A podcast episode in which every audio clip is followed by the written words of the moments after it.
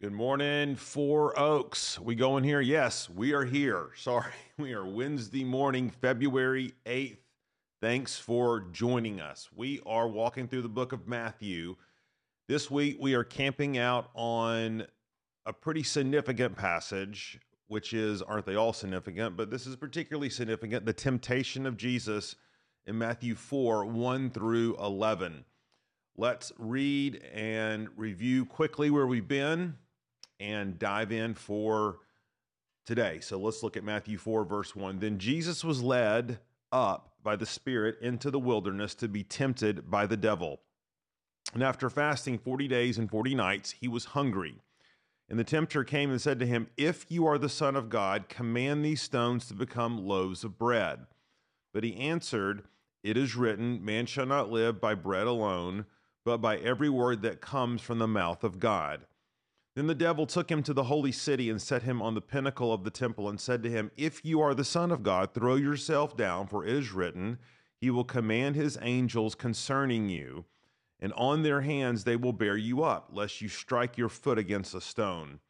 Jesus said to him, Again it is written, You shall not put the Lord your God to the test. Again, the devil took him to a very high mountain and showed him all the kingdoms of the world and their glory. And he said to him, All these I will give you if you will fall down and worship me. Then Jesus said to him, Begone, Satan, for it is written, You shall worship the Lord your God, and him only shall you serve. Then the devil left him, and behold, angels came and were ministering to him. So we've described biblical interpretation as a set of concentric circles where we start from the outside and work our way inward. And what our goal is, of course, in biblical interpretation is, is not complex, it's just to understand the plain meaning of the text. What was Matthew wanting to communicate to us by including this story in his gospel? And we, first of all, on Monday, showed how this passage really is the link between the public baptism of Jesus, where he's being coronated, so to speak, as the king, anointed as the king, and then um, the public um, inauguration of his ministry, where he goes about teaching and preaching and healing and doing signs and miracles um, a little later in Matthew chapter 4.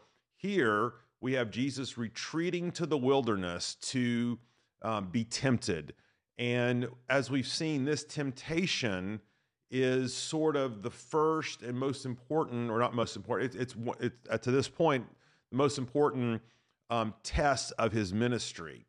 And, and we can see the way that Satan frames these questions if you are the Son of God, um, do this or do that.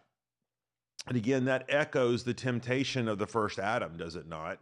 Where God says, if you this, then you will this. Well, did God really say this? In other words, um, God may have told you one thing, but if you really want to this thing that God has promised, then you need to do that. And there's sort of that echo of that in there. And of course, Jesus is our second Adam.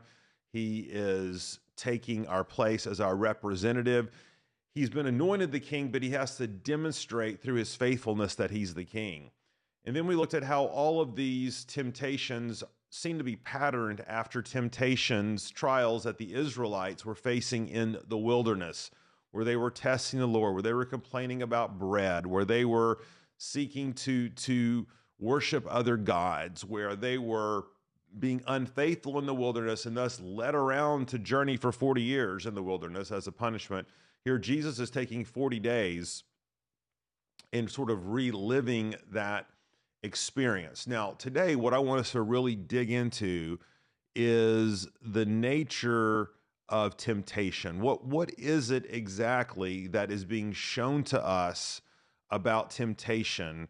How is it that Jesus's experience here of being tempted um, is meant to parallel our own? Now, tomorrow and then Friday, we'll talk about the ways that Jesus fights this temptation, but we're really trying to understand what what is what is happening here? So when it when it starts, let's look back at verse one. It says Jesus was led by the Spirit. Obviously, it is God's will that Jesus is being tempted. because the Spirit is leading Jesus. Mark even uses a stronger word. It says that the Spirit drives Jesus into the wilderness. And he's in the wilderness, and the idea that he is fasting um, means, and every Jew would have understood this, that he was fasting, he was praying, he was meditating, he was before the Lord in some sort of spiritual preparation through these 40 days, and that God had led him to do this thing. In the same way, God also led him, uh, in, in addition to this preparation, to be tempted by the devil. Now, one of the things we need to understand is that the word that is used here for temptation, peirazo, or um, I'm not getting the pronunciation exactly right, P E I R A Z O, peirazo, it's actually a neutral word in the Greek. It can mean to either tempt in sort of a negative way, uh, to tempt towards sin, to seduce, or it can mean to test, to discern, to pass muster. And what whether it means more like tempt or more like test will depend upon the context. Now, we have a lot of words like this in English. We call them homonyms, where we use the same word, but it can mean different things in different times. So, t- take the word date, D A T E. It can mean a fruit, although not many of us, unless we're Mediterranean, in our uh, culinary appetites don't eat dates, but but certainly dates are a, one of the most well-known f- fruits in the world. Date is something you eat. A date can also mean a romantic outing between two people who like each other or are getting to know one another. Um, date can also be like a calendar or marker, right? Um, it can be it can be something that signifies a a a time and a time and place, and on and on we go. And depending upon how we use that term, depends on what it means.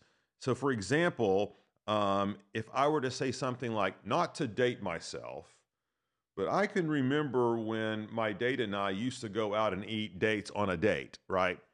Now, that's kind of a, a long winded sentence and uses date several times. But if you stopped down and slowed down, you wouldn't have any problem knowing what each of those things meant in their context. I don't mean to date myself. That means, you know, I don't mean to to show you how old I really am, but I can remember way back on that date, that time when we went on a date, that romantic encounter, and we were eating a fruit called a date. Okay? So it when we think about trial and temptation, it works the same way. Now here's the here's what's interesting about this. Whether it's a trial or a temptation depends upon the perspective of the person in question, okay?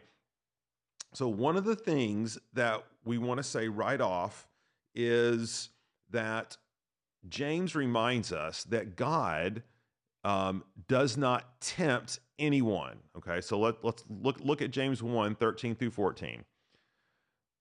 Let no one say when he is tempted, this is James 1:13, I'm being tempted by God. For God cannot be tempted with evil, and he himself tempts no one. But each person is tempted when he is lured and enticed by his own desire. Then desire, which is conceived, gives birth to sin, and sin, when it is fully grown, gives forth, brings forth death. Very clear there, is it not? That God does not tempt anyone. Temptation um, arises from our own desires in our hearts that become corrupted, that run after something that God has forbidden, or we pursue to excess something that God allows. Now, go back to Matthew 1. Who is doing the tempting here? Well, it's very clear that Satan is the one doing the tempting, right? James has already told us. Remember, Scripture interprets Scripture. Um, God tempts no one. Well, then, then why is God leading Jesus into the wilderness? Well, well, well, God is leading Jesus into the wilderness because it's a test. Okay, same word, but a different function, a different meaning. So again, the Israelites were led into the wilderness for a season of testing. And this testing was to see will they follow the Lord? Will they obey God? Will they trust in Him?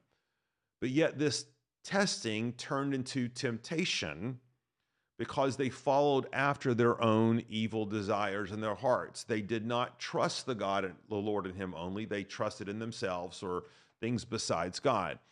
So it's important here that we understand that this is both things, okay? Peirazo, it's a test and a temptation. From God's perspective, it's a test. And from Satan's perspective, it's an opportunity for temptation. So all of us, okay, are at different points tested in our faith. And James also talks about testing, right? Testing is what develops perseverance. Testing is what shows our mettle. Test, testing shows what's underneath in our hearts.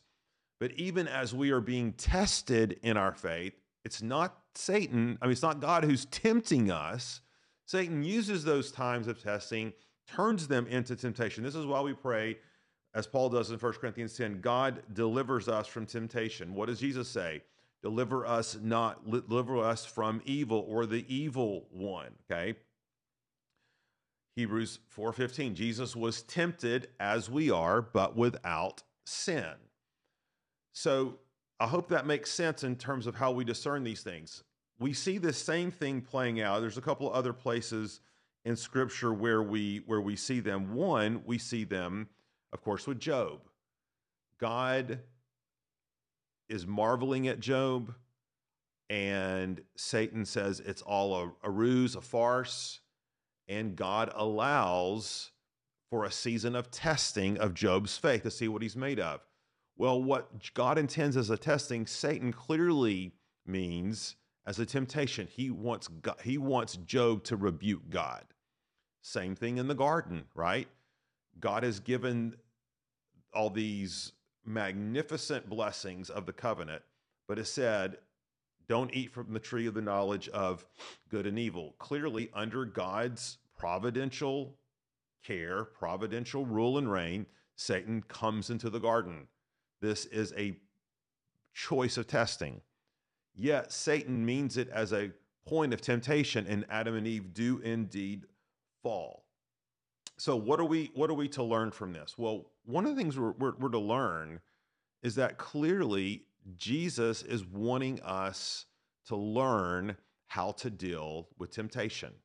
Have, I've never thought about this, but John MacArthur mentioned this in his commentary on this text.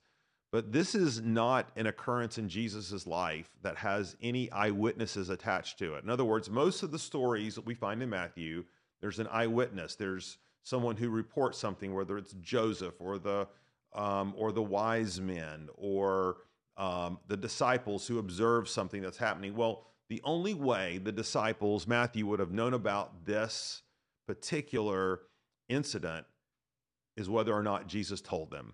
And obviously, he did tell them Jesus was his own witness. And for Jesus to reveal something this intimate to his life means it must be really important for us that we might follow in the steps of our master and learn how to fight temptation. Now, how do we do that, you might ask? Well, you're going to have to tune in tomorrow because that's where we're going to pick this up. And let it be no mystery here. Um, Jesus directs our temptation squarely towards the Word of God. And we're going to see how He does that tomorrow. Thanks. Lord, we pray that you would lead us not into temptation, but you would deliver us from the evil one. Lord, we pray that when that time of testing comes, that we would turn to you, rely upon you, lean upon you, and not upon ourselves. Lord, we ask that you continue to unfold the meaning of this passage for us this week. In your name we pray. Amen. Thanks, everybody. See you tomorrow.